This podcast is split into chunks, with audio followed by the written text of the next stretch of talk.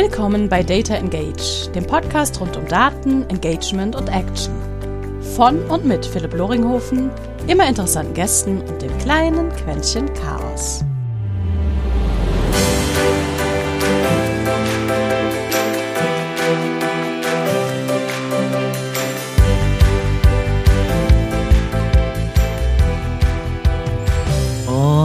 Herzlich willkommen zu einer weiteren Episode eines Podcasts rund um Marketing Analytics, Daten, Datenstrategie, Marketing Automation und was wir sonst eigentlich alles manchmal für gute Sachen, aber teilweise vielleicht auch mal, was wir für Schindluder mit Daten getrieben haben. Heute habe ich einen Gast dabei, von dem ich bevor wir uns überhaupt aktiv kannten, schon ganz viel lernen durfte und innerhalb der letzten zwei Jahre, die wir dann aktiv im Austausch stehen, ähm, sowohl einmal oder zweimal sogar schon Schüler bei ihm dabei sein durfte, in den wunderbaren Schulungen von Datentreiber. Heute dabei Martin Zugert als Gast bei Data Engage. Hey Martin, traumhaft, dass du dabei bist. Und direkt zur Einleitung, ich habe dich ja vorgewarnt.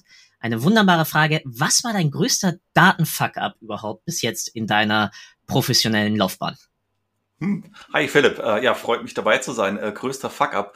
Da muss ich glatt mal erstmal priorisieren. Ich glaube, da fallen mir mehrere ein.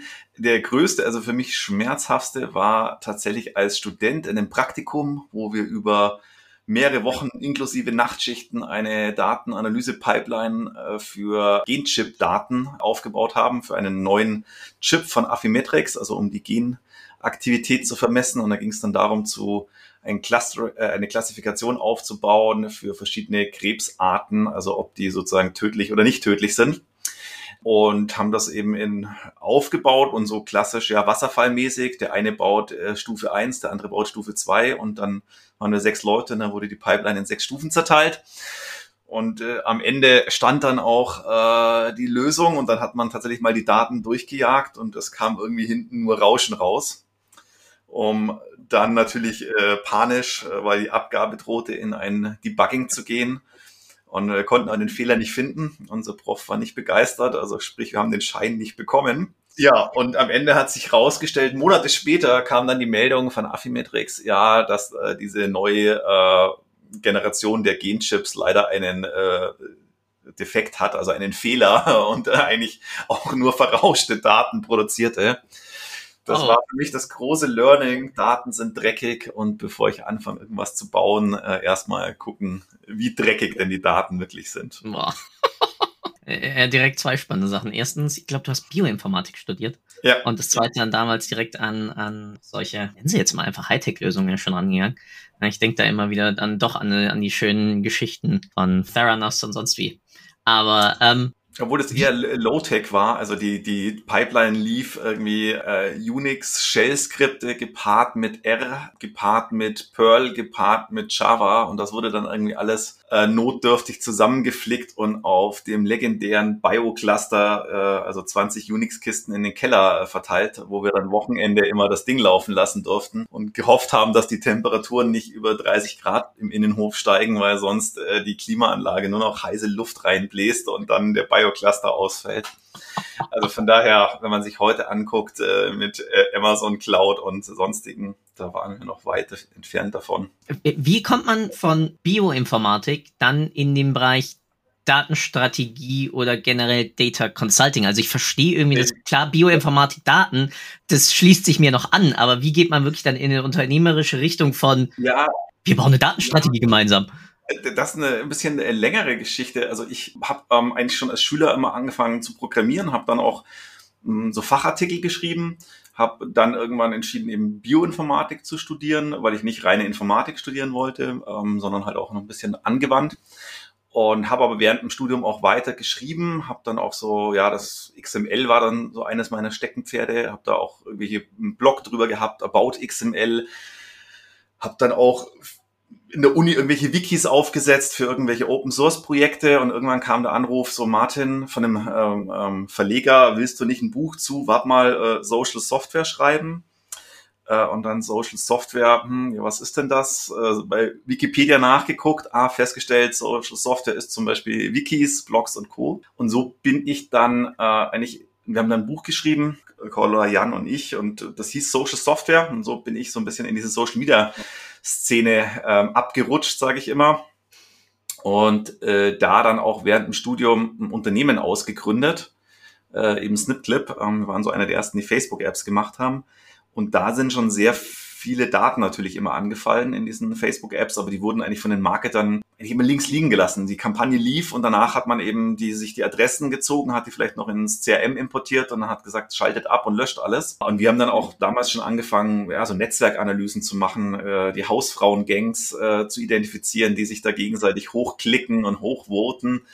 Und da wirklich ja, ja, das hat man in den Netzwerkdaten halt ganz klar gesehen, dass das immer wieder die gleichen sind, die bei allen Gewinnspielen mitmachen, die da so richtige Netzwerke bilden. Ähm, und haben das auch versucht, damals schon bei Snip Club so ein bisschen äh, reinzubringen, diese Daten, Datenanalyse, haben da auch ein eigenes Projekt oder äh, Tool, Produkt gestartet. Dann kam Edward Snowden und auf einmal waren Daten äh, nicht das neue Öl, sondern eher das Asbest und keiner wollte mehr irgendwas damit zu tun haben. Ja, und ähm, für mich war dann irgendwann äh, nach Snipclip ähm, oder gesagt, nee, ich möchte eigentlich mal diese, unter, diese drei Bereiche zusammenbringen, also Daten, IT und Business. Und so habe ich mich dann entschieden, Datentreiber zu gründen. Also es war ein sehr Zickzack-Kurs, aber der mich dann irgendwann tatsächlich zu Datentreiber geführt hat. Witzig, dass äh, sozusagen blöd gesagt, damals ist natürlich das, was jetzt gerade wie auf LinkedIn Hype geht, ja, Engagement-Pods, ja, irgendwie braucht, muss man. Aber ich, da, da sind wir Menschen gleich. Also ich glaube, das ist egal auf welchem Kanal. Wir werden immer wieder die gleichen Verhaltensmuster identifizieren können. Irgendeiner ja. versucht halt irgendwie den Algorithmus zu geben, was ja auch klar ist. Ja? Also früher hatten wir Black Hat SEO und das haben wir noch immer und wir haben es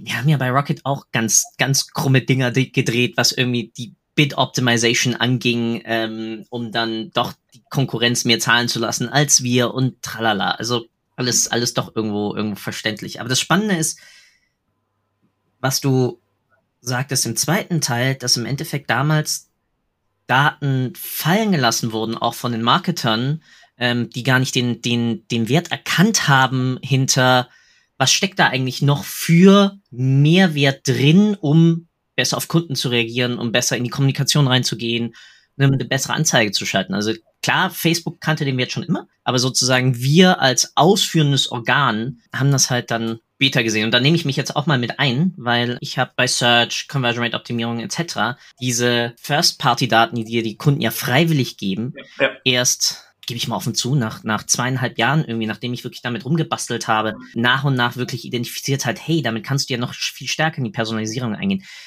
Deswegen, womit glaubst du, hängt das zusammen, dass wir generell als, als Gruppe erst so spät erkannt haben, hey, da steckt ja Wert drin? Hm, ich glaube, also viele Marketer kommen ja eben nicht aus ähm, dem naturwissenschaftlichen oder technischen Bereich, sondern haben ja, was ich, BWL studiert oder was weiß ich, komme ähm, eher Germanistik, also aus dem, dem kommunikativen oder PR-Bereich oder auch eher sind die kreativen, äh, sprich, denen fehlt natürlich sozusagen auch einfach oft das Wissen und die Vorstellung und damit auch die Fantasie, was eigentlich mit Daten und Analytik äh, notwendig ist.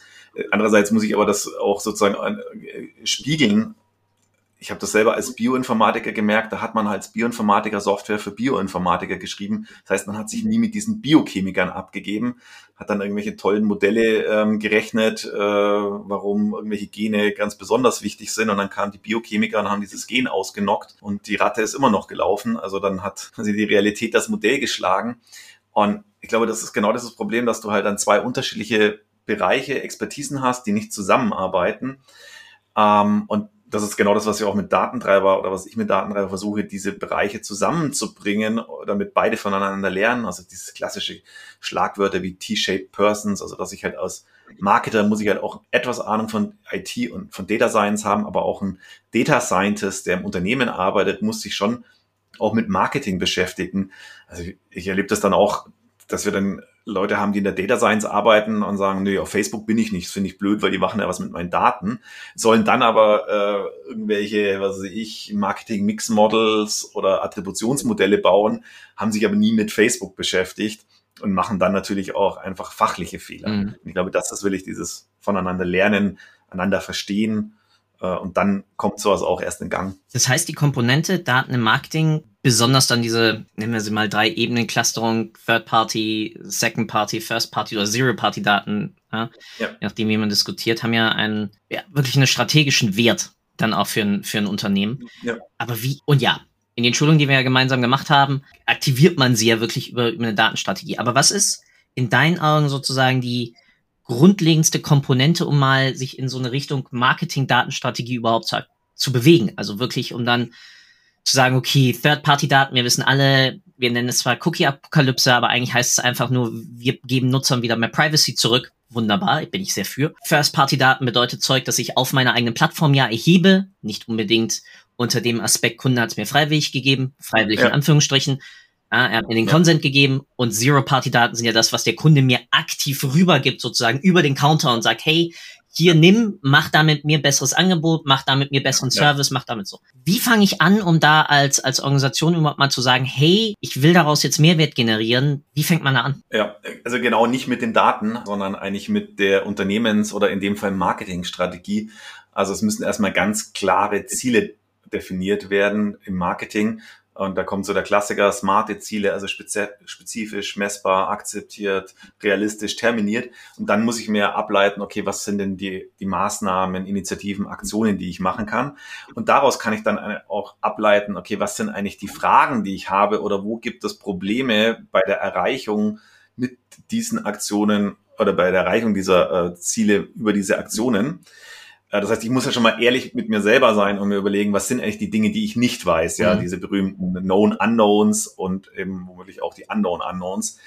Weil das ist das, was ich dann eben in den Daten ja die Antworten finden kann, also die Informationen, die mir dann helfen, die richtigen Entscheidungen zu treffen für die Aktionen, die mich zum Ziel bringen. Das heißt, ich muss mich eigentlich sozusagen zurückarbeiten von den Zielen über meine Fragen, Probleme hin zu den, was will ich an Informationen haben, und dann kann ich mir erst überlegen, was brauche ich denn dafür eigentlich an Daten und welche Analytik brauche ich, um diese Informationen aus diesen Daten herauszutrennen, weil nichts anderes macht Analytik. Also ich habe hier, ich habe auch biochemisches Praktikum gehabt, da hat man auch Analytik gehabt und da ging es eben darum, welche Werkzeuge, Verfahren ich nehmen kann, um eine Fruchtfliege, die ich vorher zerquetscht habe, zu analysieren, also in die DNA-Bestandteile zu trennen. Und bei Daten, ich glaube, das wird häufig vergessen, da geht es nichts das ist not magic, sondern es geht einfach darum, Informationen aus den Daten herauszutrennen. Und dafür muss ich aber erstmal wissen, was ich nicht weiß. Mm, guter alter Donald Rumsfeld. Äh, ich glaube, 2002 als, als Verteidigungsminister oder so, sein, sein nettes Schema. Ja, wir wissen, was wir wissen. Wir wissen nicht unbedingt, was wir wissen.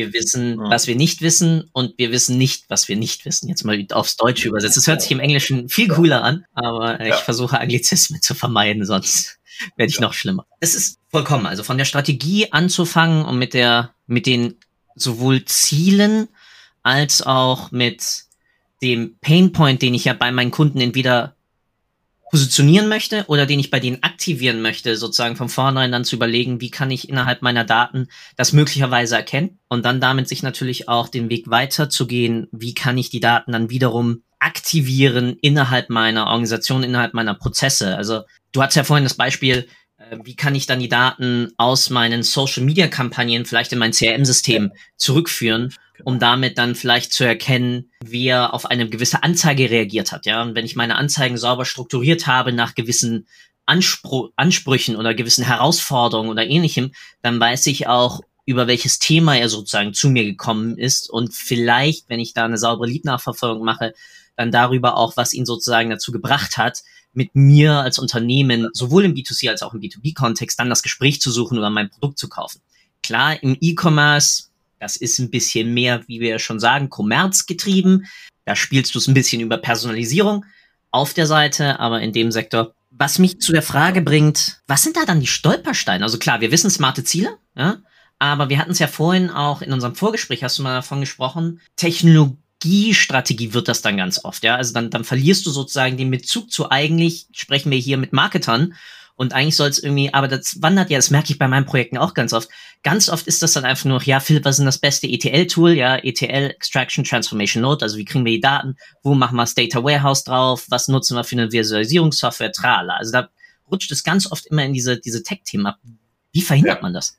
Genau, durch eine klare Datenstrategie, also sprich, dass man auch erstmal über diese Ziele in Anwendungsfälle übersetzt, also sich ganz konkret überlegt, was muss ich denn, also wie muss ich Analytik auf welche Daten anwenden, um bestimmte Ergebnisse zu erzielen. Das heißt, ich muss analytische Anwendungsfälle identifizieren und dann eben auch priorisieren. Und das kann dann zum Beispiel sowas sein, dass ich sage, okay, ähm, so der Klassiker, und ich erinnere mich an eine Kampagne, die wir bei Snipclip gemacht haben, eine der wenigen wirklich datengetriebenen Kampagnen. Da kam nämlich äh, eine Fluggesellschaft zu uns und meinte, ja, wir haben jetzt ganz viele tolle Fans auf Facebook, aber irgendwie wissen wir nicht so richtig, ob das wir damit überhaupt die richtigen erreichen. Und wir glauben, äh, wir erreichen auf Facebook eigentlich nur die Gelegenheitsflieger, also die, die halt einfach privat reisen, die Urlaubsflieger. Äh, aber eine Hypothese ist, dass wir da ja auch unsere Businessflieger, also unsere Vielflieger erreichen. Wie können wir das dann rausfinden? Und am Ende gab es eine Kampagne, wo man eben äh, sozusagen Punkte gewinnen konnte für das Vielfliegerprogramm. Ähm, und dafür musste man aber seine äh, sozusagen Bonuskartennummer angeben. Und darüber konnten wir sozusagen korrelieren, wer ist denn eigentlich auf Facebook und sind es jetzt zum Beispiel über, also du kannst ja dann angucken, wie ist die Population der sozusagen Bonusprogramm-Teilnehmer und gibt es ja verschiedene Levels und sozusagen, wer, wer ist denn überrepräsentiert auf Facebook? Und tatsächlich kam dann raus, dass die sozusagen wirklich extrem viel Flieger, die sind insbesondere auf Facebook aktiv. Also genau die, das, was die gegenteilige Strategie, Content-Strategie vorher auf Facebook war, kam dann als Ergebnis raus und damit, dadurch haben die dann auch danach komplett ihre Content-Strategie geändert. Aber dafür, genau, muss man halt erstmal überhaupt zu identifizieren, dass das etwas ist, was ich beantwortet haben muss als Frage. Und dann muss ich mir überlegen, okay, wie muss ich denn diesen Anwendungsfall gestalten? Ähm, also will ich konzipieren, ja, und dann kann ich mir überlegen, was für Werkzeuge brauche ich denn dafür? Ja, brauche ich dafür einen CRM, einen CDP, einen, was ist mein Marketing, Tech-Stack etc. Und da erleben wir es immer wieder häufig gerade. Also das ist, ist ja auch immer so ein Hype, ja. Also dann irgendwie war es zeitlang die DMP, dann kamen bei uns Anrufe rein, ja, Martin, wir brauchen DMP, kannst du uns sagen, welches das Beste ist? Und dann war meine erste Frage immer, was macht ihr denn damit? Ja, das wissen wir noch nicht. Und jetzt ist es halt nicht die DMP, jetzt ist es gerade das CDP, ja. Jetzt heute oder gerade eben vorhin auch wieder so ein Telefonat gehabt, so ja, wir planen ein CDP einzusetzen oder eins, äh, einzuführen. Aber so richtig, was wir damit machen, wissen wir noch gar nicht. Und dann kommt dann irgendwie raus, naja, eigentlich wollen wir nur die Newsletter segmentieren. Ja, dafür braucht jetzt wahrscheinlich kein CDP. Ja. Also das ist, da wird immer mit äh, ja, Kanonen häufig auf Spatzen geschossen und das Geld, also Budget ist ja immer endlich, ja, und das Budget wandert dann halt in die falschen Richtungen und ich habe dann auch meinen, naja, gar kein Budget mehr, um die eigentlichen Anwendungen aufzusetzen, weil mich dieses System, Plattform, was auch immer ich mir da angeschafft habe, schon, also finanzielle Ressourcen bindet ja aber auch ähm, personelle Kapazitäten, ja. weil sich um dieses Ding ja jemand kümmern muss. Das ist ja nicht so, dass es Arbeit abnimmt. Also wenn man ehrlich ist, aus Erfahrung, so ein Ding schafft erstmal Arbeit. Also es wäre schön, wenn, wenn du einfach nur den, den Schlüssel umdrehst und dann sagst, hier, genau. Hände hoch, Wochenende, alles, alles fertig. Du hast zwei wunderbar wichtige Sachen angesprochen. Zu Anfang das ganze Thema im Endeffekt, wir haben ja im Marketing noch immer diese Denkweise bei ganz vielen der Marketingkollegen, ja, LinkedIn ist rein für Business und Facebook oder Instagram ist rein sozusagen für Leisure und dann hast du dazwischen noch irgendwie TikTok, wo jetzt ein paar sagen, das könnte man auch für Business vielleicht benutzen und dann hast du vielleicht noch Pinterest, das rühre ich gerade gar nicht an und dann mache ich vielleicht noch irgendwie ähm, E-Mail und dann mache ich vielleicht doch nochmal Cold Outreach und so. Und dass jeder sozusagen Kanäle irgendwie für eine gewisse entweder Business Relationship dasteht ja, oder eben dezidiert nur für eine gewisse Anspruchsgruppe wo ich jetzt mal wieder laut proklamiere, das stimmt nicht. Du kannst die meisten Menschen mit unterschiedlichen Anspruchsgrundlagen auf fast jedem Kanal erreichen, sofern sie diesen natürlich benutzen, ja. Aber du erreichst sowohl den Tabletop-Gamer auf Twitter teilweise, als auch auf LinkedIn, musst dir nur überlegen, okay, der denkt gerade in einem anderen Kontext, aber du kannst ihn auch innerhalb, innerhalb dieses Kontextes auch für dein Thema aktivieren. Ja. Wir landen dann wirklich bei gutem alten Storytelling und dem Handwerkszeug von Schreiben. Ja, und deswegen fand ich das so cool von dir, dass ja. du gerade gesagt hast, hey, wir konnten auch wunderbar Vielflieger auf Facebook sozusagen, und Vielflieger sind ja einfach business-related Topics eher mal, ja. auf Facebook aktivieren. Ähm, wo dann heutzutage auch immer ganz viel sagen, nee, also ja, ich krieg keinen und ich will auch nicht mehr fest, was ich alles verstehe, ja. Also Meta ist, ist bei mir auch eine teilweise Plattform non grata, mache ich noch, aber sau spannend, ja. Und ich glaube, das Wichtigste, was du da angesprochen hast, zum einen natürlich ausprobieren und zum anderen die Daten dann dazu auch befragen. Dafür muss man aber natürlich erstmal auf diesen Plattformen dann zielgerichtet dazu mal Daten erhoben ja. haben, oder? Oder ist es, gibt es eine Möglichkeit, wie ich einfach sage, dass ich ohne dass ich aktiv das Ganze bespielt habe, auch schon mal wenigstens in irgendeiner Art und Weise von meinen bestehenden Kontakten rauskriegen kann, wo ich die auch noch aktivieren könnte? Fällt dir da irgendwas ein? Also was wir schon mal gemacht haben von anderen Kunden ist schon zu gucken, ob wir bestimmte Kontakte auch auf Social Media Kanälen finden. Also so ein klassischer, du schaust in ein CRM rein und versuchst diese Personen dann ähm, auf Facebook, LinkedIn oder whatever, also damals war es noch nicht LinkedIn, zu finden. Also Lookalikes einfach dann, dann darüber bauen. Nee, tatsächlich, die, die will ich die, die einzelnen Personen. Krass. Das ist, das ist aber genau natürlich, das ist sehr schwammig, weil du natürlich häufig nur die, die Namen hast und äh, der, was weiß ich, Gerd Müller ist halt, äh, gibt es natürlich sehr häufig. Ja. Das heißt, du musst dann schon auch mit statistischen Modellen, mit äh, Namenshäufigkeiten arbeiten, um das, im Endeffekt kriegst du eine Abschätzung. Aber ich weiß nicht, ob das der äh, der effizienteste Weg ist, äh, die Frage zu beantworten. Ich glaube, viel effizienter ist es am Ende eben genau äh, ausprobieren, wobei ich immer ausprobieren gern durch Experiment, Experiment ersetze. Weil ausprobieren bedeutet immer, naja, so Trial and Error. Und wenn es das eine nicht funktioniert, probiere ich als nächste aus. Und weil ich nicht weiß, was funktioniert, mache ich halt gleich mal zehn Sachen gleichzeitig und irgendwas wird schon funktionieren. Ähm, stattdessen halt experimentieren bedeutet, da will ich mit einer klaren Hypothese reinzugehen und sich auch im Vorfeld zu überlegen, welche Daten ich im Rahmen des Experiments erheben muss, um dann diese Hypothese zu belegen und zu widerlegen. Und glaube ich, das ist was auch wieder dieses Thema Lernen von, wo ein Marketer zum Beispiel viel lernen kann von jemand, der, der aus einem naturwissenschaftlichen Background kommt, weil die haben halt gelernt, wie man gute Experimente aufsetzt. Und diese, da glaube ich, können die sich auch bereichern. Das unterschreibe ich so sofort. Wissenschaftliche Methodik im, im Marketing jenseits des programmierten Growth Hacking Ansatzes von ja, Break Things Fast sozusagen. Weil was da ganz oft fehlt, ist genau dann dieser Reflexionsansatz. Also ich habe sehr viele Experimente, aber wenige nehmen sich dann die Zeit hinzusetzen, zu reflektieren, was habe ich eigentlich durch dieses sozusagen Failure ja. gelernt, was kann ich davon ableiten dann für das folgende Experiment oder für gesamt andere Kanäle, ja, und das dann auch ja. sozusagen kundenkontaktsmäßig übergreifen. Ja, dein Customer Service kann dir ja ganz viele Insights liefern zu, mit welchen Painpoints kommen die Leute eigentlich innerhalb unserer Software zu uns und das kannst du wunderbar an Produkt weiterreichen. Also wenn wir jetzt mal von einem ja. Digitalprodukt zum Beispiel sprechen. Wobei ich mir das ja aber auch schon, ich muss ja vorher schon immer die, genau die Fragen stellen und nicht äh, machen und danach gucken. Mhm. Also ein schönes Beispiel auch im Marketing war mal ein Kunde, der ist zu uns gekommen und gesagt, hier, ja, so ein, ein Sportwettenanbieter und wir haben hier eine Kampagne, aber irgendwie wir sind uns nicht so sicher, dass die Kampagne die Zielgruppe trifft. dann haben wir gesagt, okay, wir nehmen mal irgendwie 10.000 Budget her und streuen das wirklich sehr breit, also sozusagen äh, über alle Altersklassen und in sozusagen beide Geschlechter rein und konnten dann halt anhand äh, auch nochmal mit einem AB-Experiment, äh, wo wir die Kampagne leicht verändert haben, die Gewinnspielpreise sehr klar zeigen, dass die Kampagne halt vor allem Frauen adressiert, also Frauen drauf reagieren, ne? Aber nicht Männer. Und jetzt kann man sich natürlich fragen, wer äh, ist denn der, die Zielgruppe für Sportwetten? Ja, sicher nicht die Frauen, sondern vor allem Männer.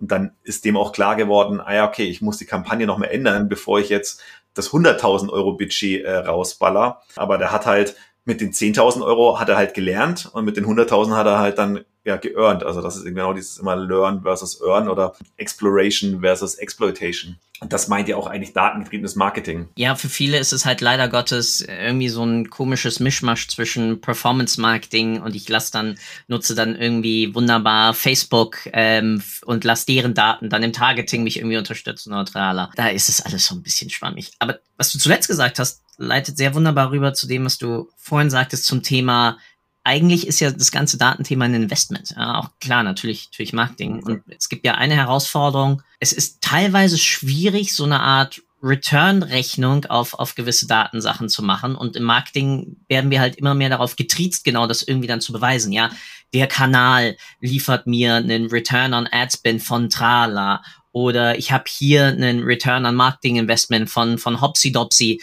Ähm, und dagegen muss ich ja dann genau immer diese Investments für Tools, für meinen Analysten, für meinen Tracking-Experten irgendwie legen. Das macht es, glaube ich, teilweise ziemlich schwer, dass du überhaupt von Anfang an so eine Datensache in ein Unternehmen etablierst, weil ja, Budgets sind restriktiv. Ja, äh, genau. Also das, was wir zwischen unseren Kundenworkshops mit Kunden machen, wenn die, sagen wir, noch sehr am Anfang der Reise sind, Und ich sage bewusst, es ist eine Reise, weil man macht nicht einmal eine Datenstrategie und dann war's das, sondern äh, das ist ein ongoing Prozess, ähm, ist möglichst in einem Workshop äh, den, ich nenne es immer Next Best Use Case oder das nächstbeste Projekt zu identifizieren. Also was ist das Projekt, das man jetzt relativ schnell umsetzen kann, äh, wo man aber, und das ist eben auch wichtig, danach beweisen kann, dass es was gebracht hat. Weil der Effekt ist so, sag ich, sag ich mal, dreierlei. Das erste ist, erst wenn man sich, äh, Beispiel hatte ich ja vorhin erwähnt mit dem äh, Bioinformatik-Praktikum. Also erst wenn ich anfange, in die Daten reinzulangen, dann sehe ich eigentlich, wie dreckig die sind. Ja, davor kann ich mir das ganz tolle Konzepte, Strategien entwickeln und dann das erste Mal, wenn ich da in diesen Datentopf reinlange, merke ich, oh, scheiße, genau, da ist einfach nur Scheiße drin ja. und die Strategie wird so nicht aufgehen. Das zweite ist, ich muss ja auch so ein positives Bewusstsein schaffen bei den Leuten, hey, das Ganze bringt was, ich muss den Lust und Laune machen auf Daten und Analytik. Und das dritte ist, genau, ich muss ja beweisen, dass Geld, das ich da reinstecke, dass da hinten mehr rauskommt. Und deswegen ist dieses sagen wir, erste Next Best Project eben so wichtig.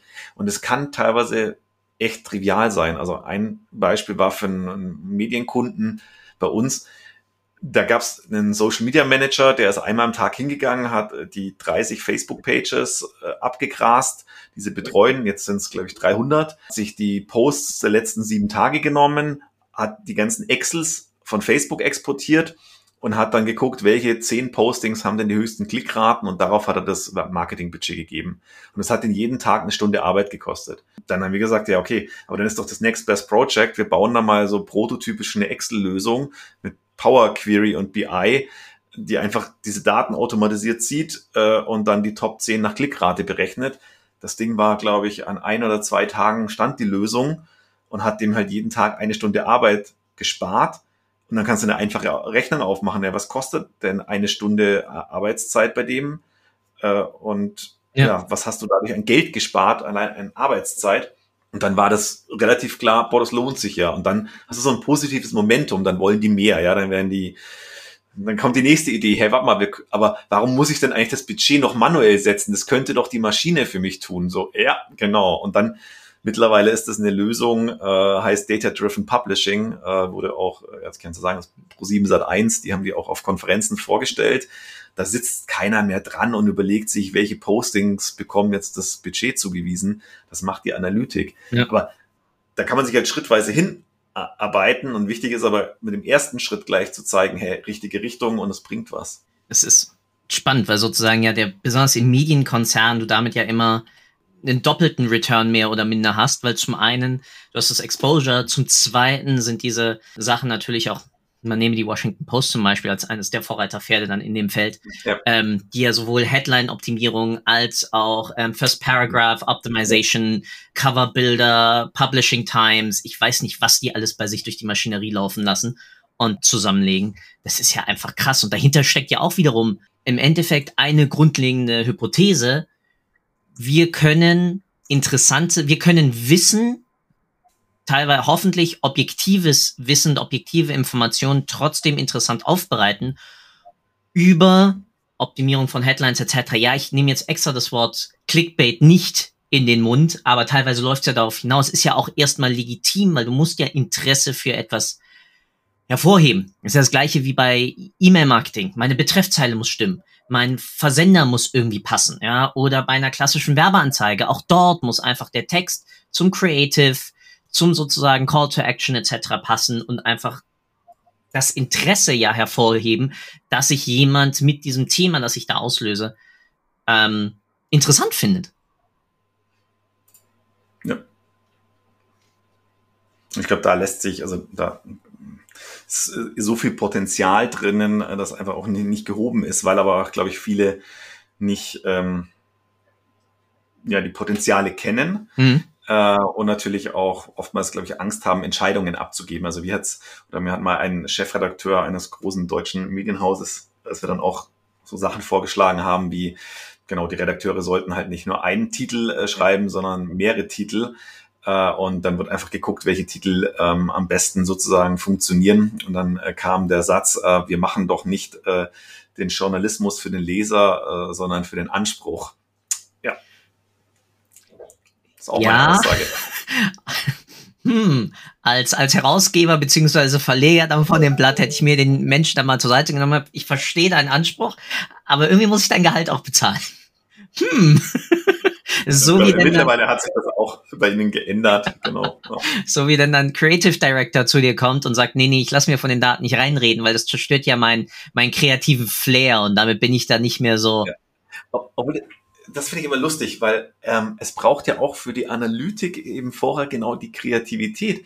Weil, also ich habe zum Beispiel auch einen Kunden gehabt, die kamen zu uns und wollten ähm, sich zum Thema ja Marketing Mix Modeling beraten lassen. Und dann haben wir gesagt, okay, haben auch einen Workshop gemacht, haben uns mal so die Datenlandschaft angeguckt und dann kam halt raus, dass die im Endeffekt sämtliche Kampagnen der letzten mhm. Jahre immer gleich gemacht haben. Ja?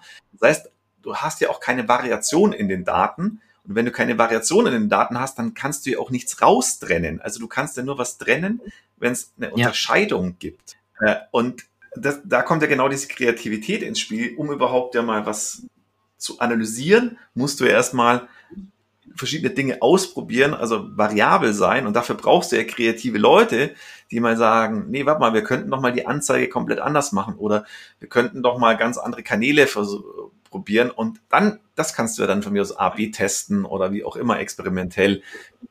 Und, aber das hilft dir dann ja auch in der Entscheidung, weil du musst dann nicht mehr raten oder aus dem Bauchgefühl raus sagen, ja, die neue Creative ist besser als die alte, sondern diese Entscheidung gibst du halt ja an die Daten ab. Aber die Entscheidung, dass du überhaupt was Neues machst und was das Neue ist, das macht nicht die Maschine. Klar gibt's da auch irgendwie äh, Systeme, die versuchen schon selber Creatives zu generieren und aber auch da ist die, die einzelnen Elemente werden dann auch wieder vom Menschen gemacht, das Logo oder äh, was ist ich, die, die Filmaufnahmen oder sonstiges. Ja. Also das, das, ich glaube, es ist auch so ein Missverständnis von Kreativleuten und andererseits auch von Analytikleuten, äh, die die Kreativen nicht verstehen. Voll, wo wir wieder beim Thema landen, voneinander lernen, einander sozusagen gedankentechnisch befruchten. Du sprichst genau was ganz Wichtiges an, diese Hesitation vor, vielleicht ist es auch immer ein bisschen Angst, ja, wenn ich jetzt anfange, Daten zuzulassen, bin ich ja auch messbar.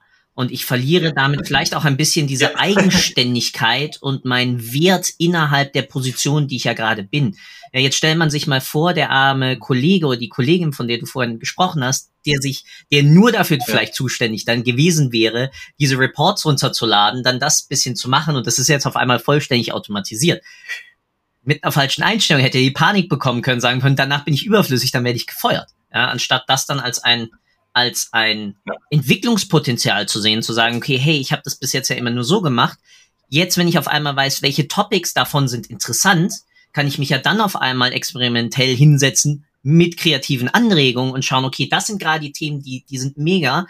Wie kann ich darauf jetzt aufbauen und weitere sozusagen entweder die Headline optimieren, den Content oder den Call to Action dann auf der jeweiligen Seite, um, um die Conversion Rate zu, zu unseren Paid-Abos zu erhöhen oder sonst was. Das heißt, ich habe auf einmal eine ganz andere Möglichkeit, da dann auf einmal wieder meinen Einfluss auf uns als Unternehmen zu nehmen. Ja, definitiv. Das schafft also gerade einfach ähm, solche wiederkehrenden Entscheidungen zu automatisieren, schafft enorm äh, sowohl zeitliche Freiräume, aber auch geistige Freiräume, weil ich mich dann mit den entscheidenden Entscheidungen beschäftigen kann, die sich eben nicht einfach äh, analytisch äh, und automatisiert beantworten lassen, sondern wo vielleicht dann viel Erfahrung und Bauchgefühl gefragt ist oder auch, Fingerspitzengefühl, ja, wo ich mich vielleicht in Kundengruppen reinversetzen muss oder überlegen muss, hm, was gibt es denn vielleicht an, an Produkten, Leistungen, Angeboten, Informationen, die wir noch gar nicht auf dem Schirm haben. Deswegen, ja, glaube ich, muss auch ein Umdenken stattfinden bei Marketern, das nicht als, okay, dann nimmt mir jetzt jemand meine Arbeit ab, sondern nee, also ja, das nimmt schon Arbeit ab, aber ja. nimmt dir nicht deinen Job weg.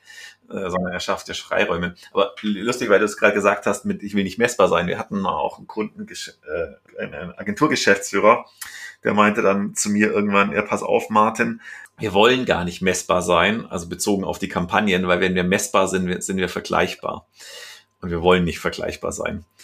Und das ist äh, natürlich auch was, ich glaube, das hat auch viel mit der Firmenkultur zu tun und zum Beispiel auch so Entscheidungshierarchien aufgebaut sind oder Budgets innerhalb der Firma oder auch dann sozusagen mit Agenturen als verlängerte äh, Firma mhm. oder Werkbank, dass man das eigentlich komplett anders angehen muss äh, und nicht dieses rein basierte, naja, also ich glaube, da ist, was dann häufig fehlt, ist ein Missverständnis, ähm, dass allein die Zahlen dir sozusagen sagen, okay, jetzt das Budget landet jetzt hier nach Social Media oder äh, Search.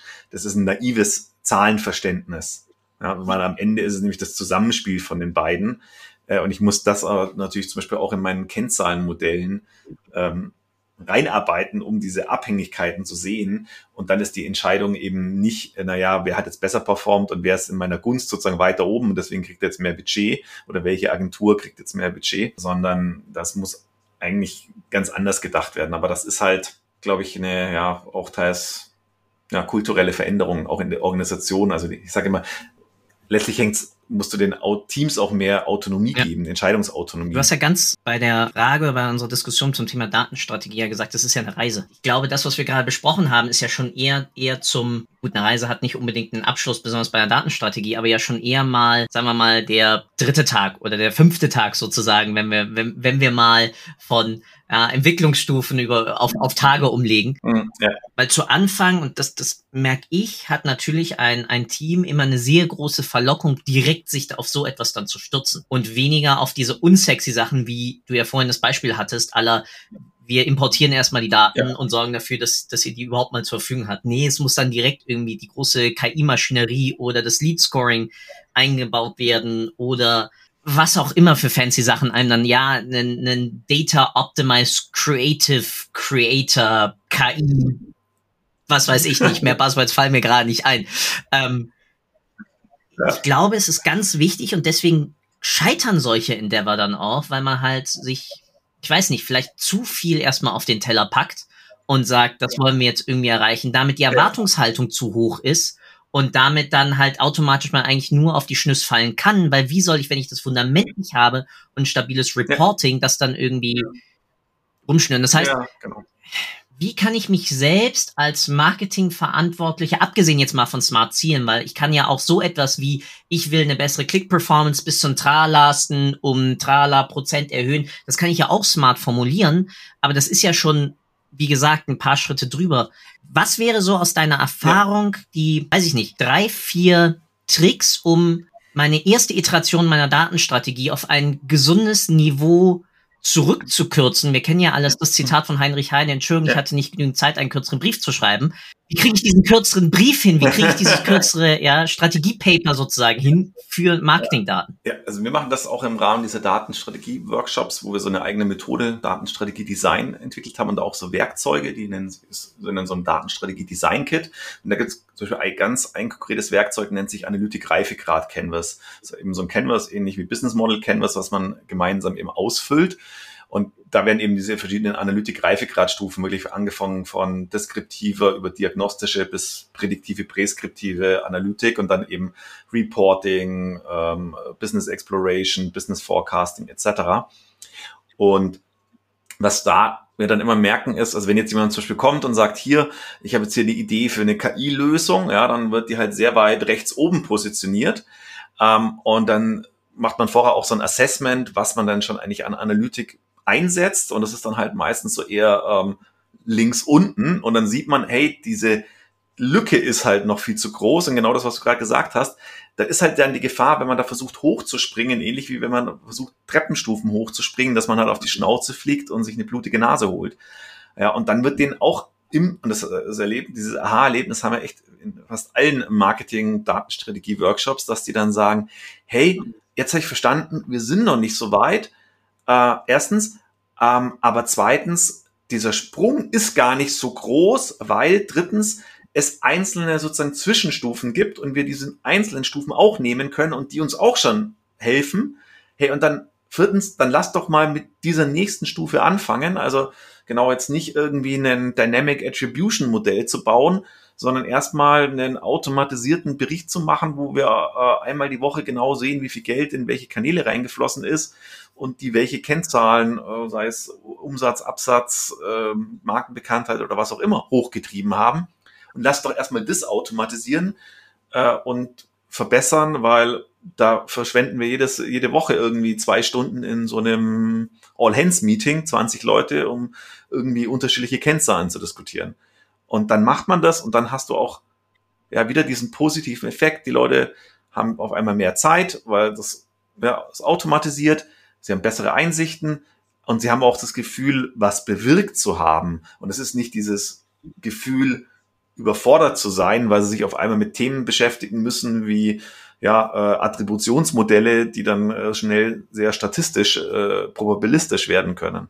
Und das ist, glaube ich, echt, also das ist eine, eine ganz konkrete Sache. Dafür braucht man jetzt auch gar nicht unbedingt Datentreiber als ähm, Moderatoren äh, oder Beraterin, sondern kann man von mir aus auch selber machen. Wir kennen ganz viele, die sich den Canvas einfach mal runterladen, selber ausfüllen und das schon für ihn so ein Aha-Moment auslöst. Das erinnert mich immer einfach an die klassische Lego-Anleitung. Ne? Ich fange halt mit einem, mit einem Baustein an und baue darüber halt nach und ja. nach mir dann genau dieses Datenkonstrukt halt zusammen. Ja. Und ich kann halt nicht den obersten Baustein setzen, wenn ich nicht das Fundament habe. Ja, genau. Und äh, wenn ich noch nie äh, was Lego aufgebaut habe, dann wird mich wahrscheinlich der Sternenzerstörer, äh, der keine Ahnung, eineinhalb Meter lang ist, auch überfordern. Ja, und da, da kaufe ich mir auch nicht den Sternenzerstörer als erstes Lego-Set, sondern halt mal irgendwie was Kleineres und fange das an aufzubauen. Genau. Es ist einfach es ist wirklich spannend, auch aus deiner, aus deiner Erfahrung einfach mitzubekommen, dass es sehr oft an den gleichen sozusagen Weggabelungen entweder Probleme gibt oder scheitert. Und das ist wirklich eine, eine menschliche Sache, wie du ja sagst, Sachen, ich will Sachen überspringen, ich will nicht warum muss ich mich erst mit diesem nervigen ja. Daten bereinigen oder sonst was auseinandersetzen? Ich will jetzt direkt die coole KI oder ich will jetzt sofort den, den, den Mega-Report haben und da immer wieder sich dann selbst an die Zügel zu nehmen ja. und zu sagen, nein, wenn meine Datengrundlage nicht stabil ist, wenn dieses Kartenhaus da unten ganz einfach zusammenbricht, weil ich einfach nur äh, einen Jenga-Stein irgendwo rausziehe, dann ist halt Schluss mit lustig. Wir sollten uns in die Datenzügler also umbenennen. Nein, nicht die Datentreiber. So wie ich meinen Buzzword-Namen habe, ja, können wir uns ja auch noch einen zweiten irgendwie zulegen für irgendwelche Spaßveranstaltungen.